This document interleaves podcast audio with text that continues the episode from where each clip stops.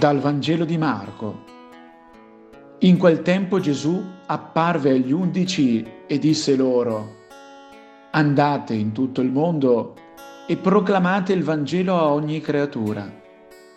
Chi crederà e sarà battezzato sarà salvato, ma chi non crederà sarà condannato. Questi saranno i segni che accompagneranno quelli che credono. Nel mio nome scacceranno demoni, parleranno lingue nuove, prenderanno in mano serpenti e, se berranno qualche veleno, non recherà loro danno. Imporranno le mani ai malati e questi guariranno.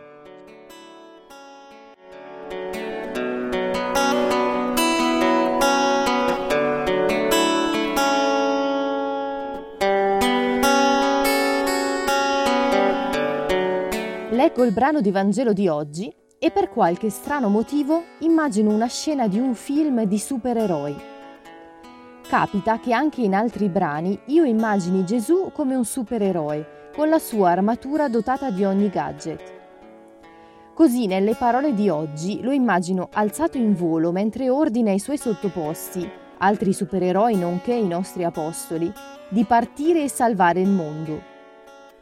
Se ci penso bene però, non credo che gli apostoli si sentissero proprio come supereroi.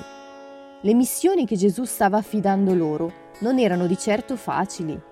Scacceranno demoni, tanto per citarne una. Posso solo immaginare come si saranno sentiti.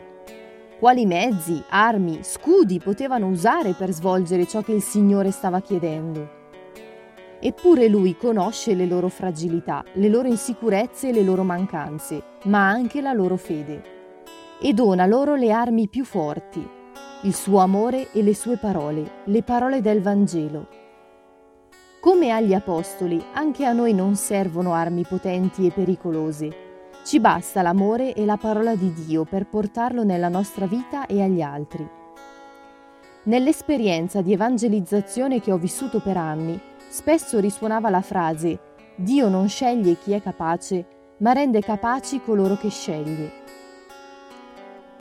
So affidare la mia piccolezza al Signore così che mi renda capace di portare la sua parola e il suo amore nella quotidianità.